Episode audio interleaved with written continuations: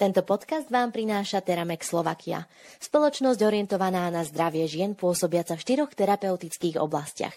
Antikoncepcia, in vitro fertilizácia, menopauza a osteoporóza. Teramex, staráme sa o zdravie žien.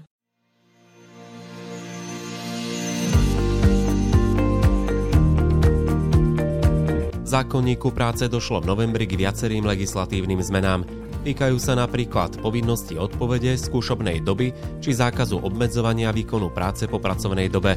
Netýka sa to však zákazu konkurencie. Pozrieme sa tiež na formu poskytovania informácií zo strany zamestnávateľa zamestnancovi. V novembrovom legislatívnom sumári budeme hovoriť i o zákone o inšpekcii v sociálnych veciach. Tých, ktorí plánujú požiadať o poskytnutie finančného príspevku na zriadenie ambulancie, určite zaujme zmena jednej z podmienok. Pohodlne sa usadte a vypočujte si prehľadný legislatívny sumár z dielne advokátskej kancelárie H&H Partners.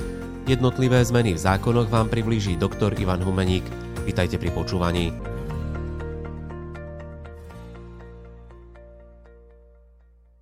Ktoré sú také najdôležitejšie zmeny v zákonníku práce? Tak tých zmien, ktoré nadobudli účinnosť od 1. novembra 2022 je viacero, ale môžeme si povedať o takých tých ťažiskových, ktoré sa môžu z nejakého dôvodu dotýkať lekárni alebo ambulanci, samozrejme aj nemocnic. Za mňa je zaujímavá tá časť zákonníka práce, ktorá stanovuje určité práva zamestnanca na získavanie informácií a súčasne vlastne stanovuje aj povinnosti zamestnávateľa mu na to odpovedať. Takže to je dobre vedieť, že od toho 1.11. napríklad v prípade, ak zamestnávate zamestnancov na kratší pracovný čas alebo na pracovný pomer, ktorý nie je na dobu neurčitú, tak e, títo zamestnanci majú právo požiadať zamestnávateľa a požiadať ho o to, aby teda ich pracovný pomer bol zmenený na pracovný pomer na dobu neurčitú, respektíve aby ten pracovný čas bol na plný pracovný úvezok. To ešte neznamená, že samozrejme zamestnávateľ musí vyhovieť takéto žiadosti, čo je však tá novinka, že musí v určitej dobe odpovedať zamestnancovi. Ak ide o zamestnávateľa, ktorý má menej ako 50 zamestnancov, tak musí na takúto žiadosť e, odpovedať do troch mesiacov. Takisto sa môže samozrejme že stať to, že e, tá odpoveď je negatívna, to znamená, že zamestnávateľ nemôže alebo nechce vyhovieť takéto požiadavke, ale aj v takomto prípade sa zamestnanec môže opakovane obrátiť na zamestnávateľa a zase žiadať. A aj v takejto situácii opakovanej žiadosti vlastne zamestnávateľ musí opäť odpovedať. Tu by bolo dobre povedať aj to, že tá odpoveď má byť písomná. Keď ide o odpoveď na opakovanú žiadosť, tak v prípade zamestnávateľov, ktorí majú menej ako 50 osôb, teraz si naozaj predstavme, to je proste väčšina lekární, väčšina ambulancií, pretože 50 osôb už je celkom akože taká, že mamutia prevádzka na tieto typy služieb. Takže ak sa na lekáreň ambulanciu opäť takýto zamestnanec obráti, tak ehm, tá odpoveď môže byť už v ústnej forme, ale toto platí naozaj len pre tých zamestnávateľov, ktorí majú menej ako 50 osôb pokiaľ sa nezmenili dôvody. A sú tie dôvody na tento typ odpovede rovnako ako v tom prvom prípade. Počúvate Mediprávnik podcast. Takto znie zvuk právnej istoty pre lekárov a lekárnikov. Zmena, ktorá sa dostala do zákona, sa týka aj skúšobnej doby.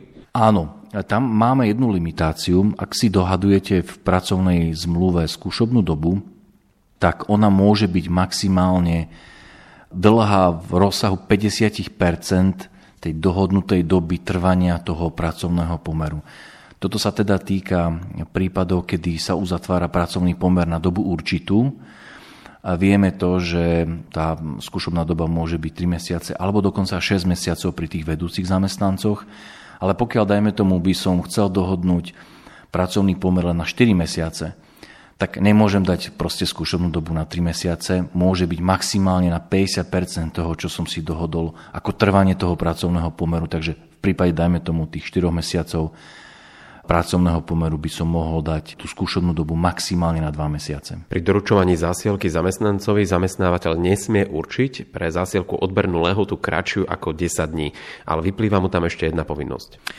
Tak to je tiež jedna zo zmien. Jasne sa do zákonníka práce dalo to, že pokiaľ zasielate zamestnancovi nejakú zásielku, Predovšetkým ide o dôležité ako keby úkony, ktoré sú robené za účelom toho, že dajme tomu, chcete nejako ten pracovnoprávny vzťah moderovať, keď to poviem tak veľmi citlivo a slušne, tak s doručením sa spájajú e, nejaké účinky. Teda moment prevzatia doručenia e, je veľmi podstatný a na to, aby sa predchádzalo nejakým, by som povedal, že manipulatívnym prístupom zo strany zamestnávateľa, tak sa jasne dala podmienka, že tá úložná doba, ktorú si ináč vieš určiť v podstate, keď posielaš zásielku do vlastných rúk, nesmie byť kratšie ako tých 10 dní. A čo je dobre dodať ešte, e, to sa úplne núka k tomu, že v prípade tých právnych úkonov a oznámení, ktoré vlastne majú vplyv na trvanie pracovného pomeru, tak ako som povedal, dajme tomu výpoveď, okamžité skončenie pracovného pomeru, tak tie výslovene zákonník práce stanovuje, že musia byť zasialené do vlastných rúk. Takže tam práve je tá doručenka, o ktorej hovoríme. Ja by som tu teraz trošku skočil ešte k jednej veľmi zaujímavej veci, a to je úplne novinka. Z môjho pohľadu môže uľahčiť komunikáciu, preukázateľnú komunikáciu. A to je to, že sa nám dostalo do zákonníka práce ustanovenie, ktoré hovorí o forme poskytovania informácií. Ide o to, že prípade, ak nie je stanovený úplne že špecifický režim, napríklad teraz sme si povedali, že keď končím pracovný pomer, musím to dávať do vlastných rúk písomnou formou. Ak nejde o takéto typy doručovania a oznamovania skutočnosti, ktoré sú jasne stanovené v zákone, tak môže tie svoje oznamovacie povinnosti alebo nejakú povinnosť odpovedať, reagovať na nejaký dopyt zamestnanca, zamestnávateľ plniť aj prostredníctvom elektronickej pošty ak si vie zamestnanec tú informáciu vytlačiť. To je priamo v zákone vlastne stanovené od 1.11., čo je super, hej, pretože mnoho tých, teraz sme hovorili, dajme tomu, o práve zamestnanca žiadať hej, o pracovný pomer na neurčitý čas a o povinnosti zamestnávateľa odpovedať. Tak vidíme, toto je krásny príklad, kedy podľa tohto nového ustanovenia môže zamestnávateľ odpovedať aj prostredníctvom elektronickej pošty. Ten praktický dopad alebo to odporúčanie pre ambulancie pre lekárne je to, že už myslíte na to, keď príjmate zamestnanca a je fajn si to dať do pracovnej zmluvy, to prehlásenie zamestnanca, že má mailovú poštu, že má mailovú schránku a že je schopný si vlastne tú komunikáciu, ktorá bude v týchto umožnených prípadoch prebiehať elektronicky, že si ju vie vytlačiť. A tým vlastne zamestnávateľ vie preukázať, že áno, že ja môžem v tieto typy komunikácie posielať aj týmto spôsobom a považuje sa to za spôsob, ktorý vyhovuje zákonu. Takže toto je za mňa práve také uľahčenie. Ako sa to dá overiť, že či si ten zamestnanec má možnosť vytlačiť tú informáciu? Práve to je ten taký priestor na potenciálne dohady, ak to niekde nie je dohodnuté. Takže preto ja si myslím, že pokiaľ si zamestnávateľ a zamestnanec to vyhlásia napríklad v pracovnej zmluve alebo v nejakom osobitnom vyhlásení, ktoré zamestnávateľ pripraví, nechá zamestnancovi podpísať, kde to zamestnanec vlastne vyhlási. Vie, že áno, mám takúto e-mailovú e, schránku s takouto adresou, súhlasím s tým, aby tie informačné povinnosti, ktoré voči mne zamestnávateľ plní, mi doručoval na túto adresu, prehlasujem, že si to viem vytlačiť. Za mňa je to vybavená vec. Takže je dobré na to myslieť. Je to jedna veta navyše v tých pracovných zmluvách, ale uľahčuje ako keby hej, tú komunikáciu, ktorú zákonník práce predpokladá. Dobre ste si naladili. Zrozumiteľné právne rady pre každého lekára a lekárnika. Mediprávnik podcast. Rozšírila sa informačná povinnosť zamestnávateľa. Čo sa zmenilo? Tak toto je pomerne e, rozsiahla zmena. Nebudeme ju vzhľadom na to, že ide o sumár, prechádzať úplne nejako dopodrobná. Treba si uvedomiť to, že momentálne zákonník práce vyžaduje, aby zamestnávateľ poskytoval zamestnancovi zrozumiteľné a transparentné informácie o podmienkach výkonu práce a zamestnávania. Buď to robí priamo v pracovnej zmluve, Mnohí to tak aj majú, hej, že všetky tie dôležité veci, ktoré majú mať tí aktéry toho pracovnoprávneho vzťahu dohodnuté, majú v pracovnej zmluve. Tým je to v poriadku.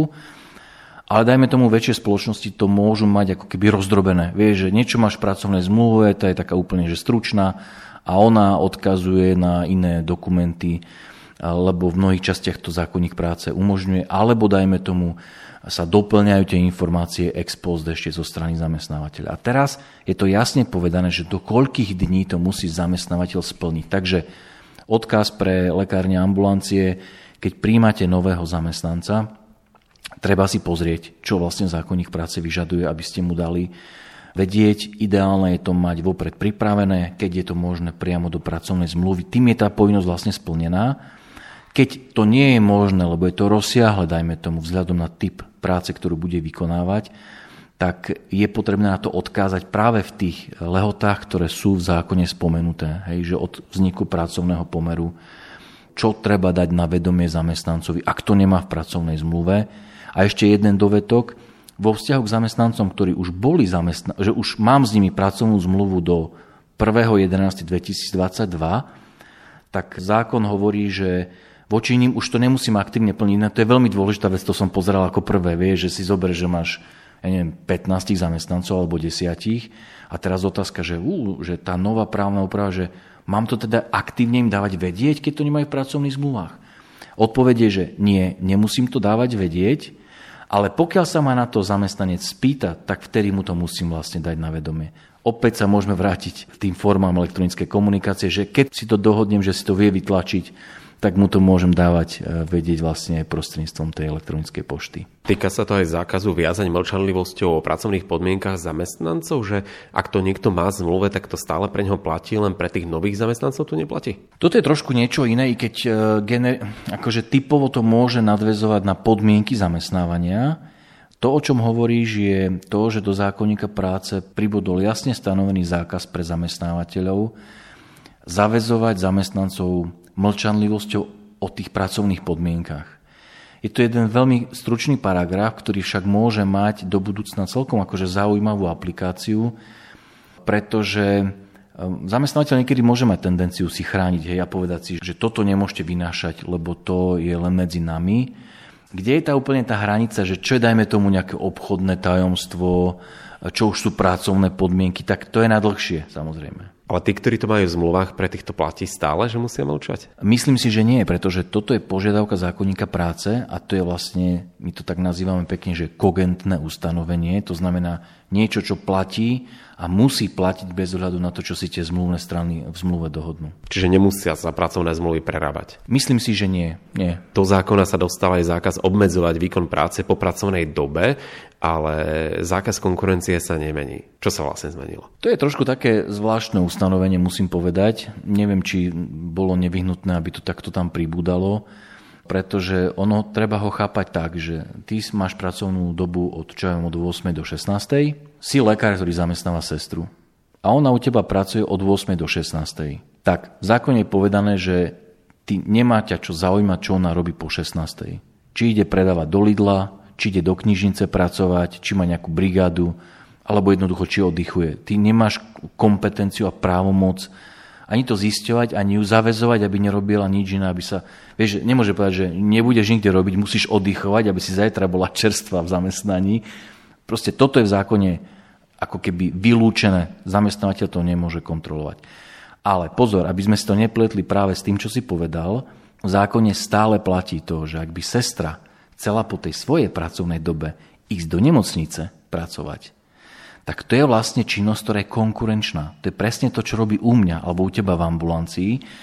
A v takom prípade ona to môže ísť robiť jedine za predpokladu, že sa na to opýta svojho zamestnávateľa, napríklad hej, keď si je zamestnávateľ ty, a ty jej na to môžeš dať vlastne súhlas, že áno, súhlasím s tým, môžete túto prácu vykonávať aj u iného zamestnávateľa. Ale keď jej nedáš takýto súhlas, tak ona to vlastne robiť nemôže.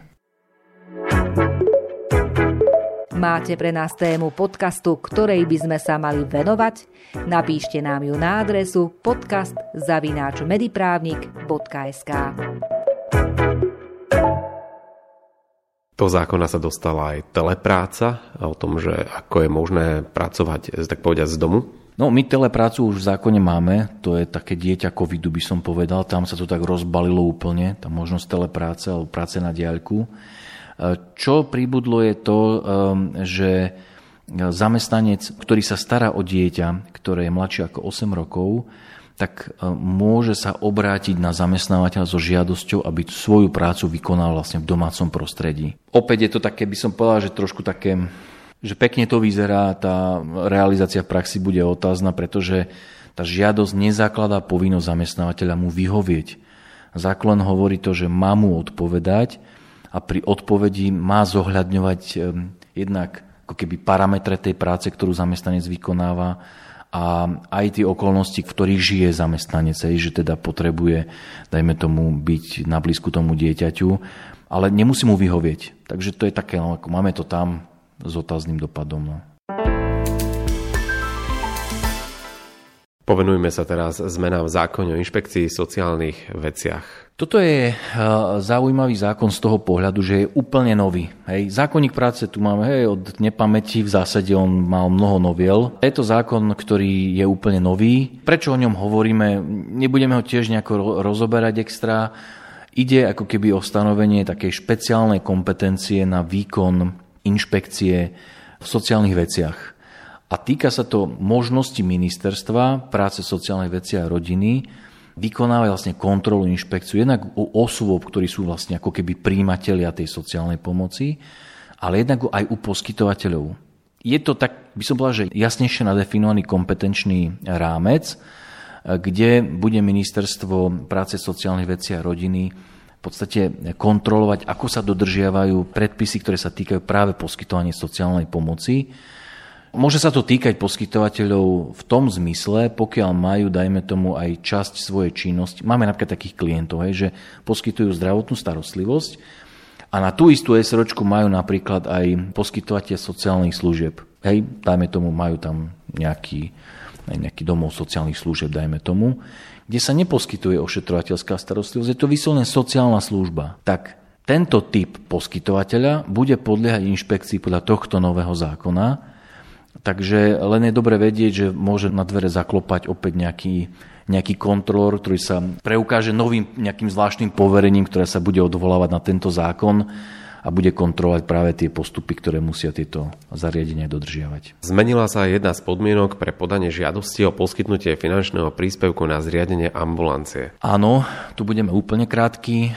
Čo pribudlo je to, že doteraz sa, ak si žiadatelia podávali tú žiadosť o príspevok na, buď na dospeláckú ambulanciu alebo na pediatrickú, tak to v zásade mali robiť elektronicky, len elektronicky. Teraz sa do tých podmienok jasne dalo, že ak nie je možné z nejakých vážnych dôvodov podanie cez Slovensko SK, alebo cez ten portál, ktorý sa týka plánov obnovy, tak je možné tú žiadosť doručovať aj v písomnej forme. Takže asi sa vyhovuje práve tým, ktorí majú nejaký problém s takýmto elektronickým doručovaním. Povedzme si ešte o návrhoch, ktoré sú v legislatívnom procese, na čo sa vlastne môžu lekári a lekárnici tešiť, aké zmeny ich čakajú. No, to neviem, či sa môžu tešiť. Eh, ale vieš čo, myslím si, že teraz si to povedal dobre, že práve v tom poslednom návrhu novely zákona o liekoch je viacero zaujímavých vecí. Eh, čo sa týka lekárni, tak za mňa úplne ako highlight je to, že sa navrhuje možnosť očkovania proti chrípke a covidu v lekárniach, vo verejných lekárniach Takže to je veľká zmena. Možno, že rozsahovo v tom texte to nevyzerá nejako výnimočne veľa, ale je to skutočne akože veľmi veľká zmena, ktorá keď prejde parlamentu, tak to bude rozdiel v rámci tých kompetencií. Lebo na to je naviazaných množstvo vecí, hej, ako získanie tej e, kompetencie e, u farmaceuta, kde je nová certifikačná príprava, podmienky pre lekárne, čo sa týka priestorov, materiálového, personálneho vybavenia, čo musia splňať a tak ďalej. Takže toto je veľká zmena. Potom sa tam chystajú zmeny, ktoré sa týkajú internetového výdaja, liekov a pomôcok, takže to sa tiež týka lekární. A veľká zmena, ktorá sa chystá, naozaj veľmi veľká, je opätovná úprava podmienok predpisovania liekov. Jednak pri nemocničnom predpise a jednak pri ambulantnom predpisovaní a hlavne čo sa týka delegovaného predpisu. Takže tu z toho pohľadu, čo sa navrhuje, lebo sa to navrhuje naozaj, že zjednodušiť, čo je si myslím, že fajn aj pre lekára, aj pre pacienta. Na druhej strane opäť nové podmienky, takže zase asi priestor na nejakú neistotu u, u preskriptora, že čo platí, čo neplatí, čo so starými povereniami a ako budú platiť, neplatiť. Ale čo sa týka ako toho účelu, ktorý to sleduje, ja si myslím, že ten je, môžeme ho nazvať bohumilý. Uvidíme, ako to prejde, lebo treba si uvedomiť, že teraz by to malo smerovať do vlády, do parlamentu, ale s veľkou pravdepodobnosťou by tento predpis mal byť platný a vstúpiť vo veľkej časti do účinnosti už od 1. februára, čo je onedlho. Takže som zvedavý, že kedy to budú príjmať tí naši poslanci. Na záver si povedzme ešte o webinári, ktorý pripravila advokátska kancelária H&H Partners a týkal sa kúpy ambulancie a záujemcovia ho nájdu na YouTube kanáli Mediprávnik podcast, kde si ho môžu pozrieť a dozvedieť sa rôzne cenné rady a o, o tých im povieš práve ty. Tak, my sme vlastne práve teraz koncom mesiaca tento webinár robili a ja si myslím, že to je že, že absolútne praktická téma Nestáva sa často, že právnik vie vybrať tak praktickú tému, ktorej ten klient neprávnik rozumie a vyslovene vidí, že aha, toto som potreboval vyriešiť, alebo že takto sa to dá urobiť. Takže za mňa výsostne praktická téma, ktorú kolega Tomáš Husovský spoločne s našou eh, moderátorkou Zuzanou Kovačiš-Hanzelovou prediskutovali je to pohľad na to, že na čo sa má lekár pripraviť, keď chce kúpiť alebo predať ambulanciu, na čo si má dať pozor, čo by mal mať naozaj v hlave ako keby vyriešené e, vo vzťahu k zdravotnej dokumentácii, k zmluvám s poisťovňami, k majetku spoločnosti, dajme tomu, keď nadobúda. A je to naozaj veľmi, by som povedal, že prakticky a simplicitne podané. Takže určite YouTube vyťukať, teraz som si to skúšal, že keď dáte, že kúpa ambulancie, tak by vám to malo vybehnúť, alebo kúpiť, predať ambulanciu, tak vám to vybehne. Ako webinár odporúčam, ak sa vás to týka, si myslím, že cenné jednoduché rady.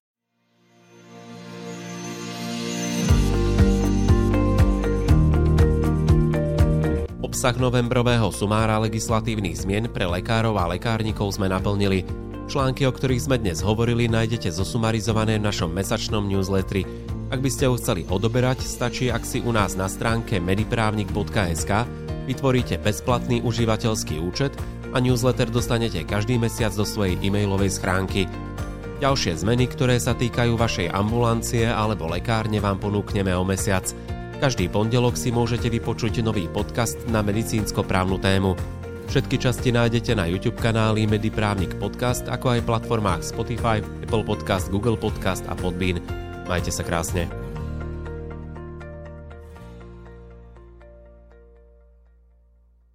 Tento podcast vám priniesol Teramex Slovakia. Spoločnosť orientovaná na zdravie žien pôsobiaca v štyroch terapeutických oblastiach. Antikoncepcia, in vitro fertilizácia, menopauza a osteoporóza. Teramex, staráme sa o zdravie žien.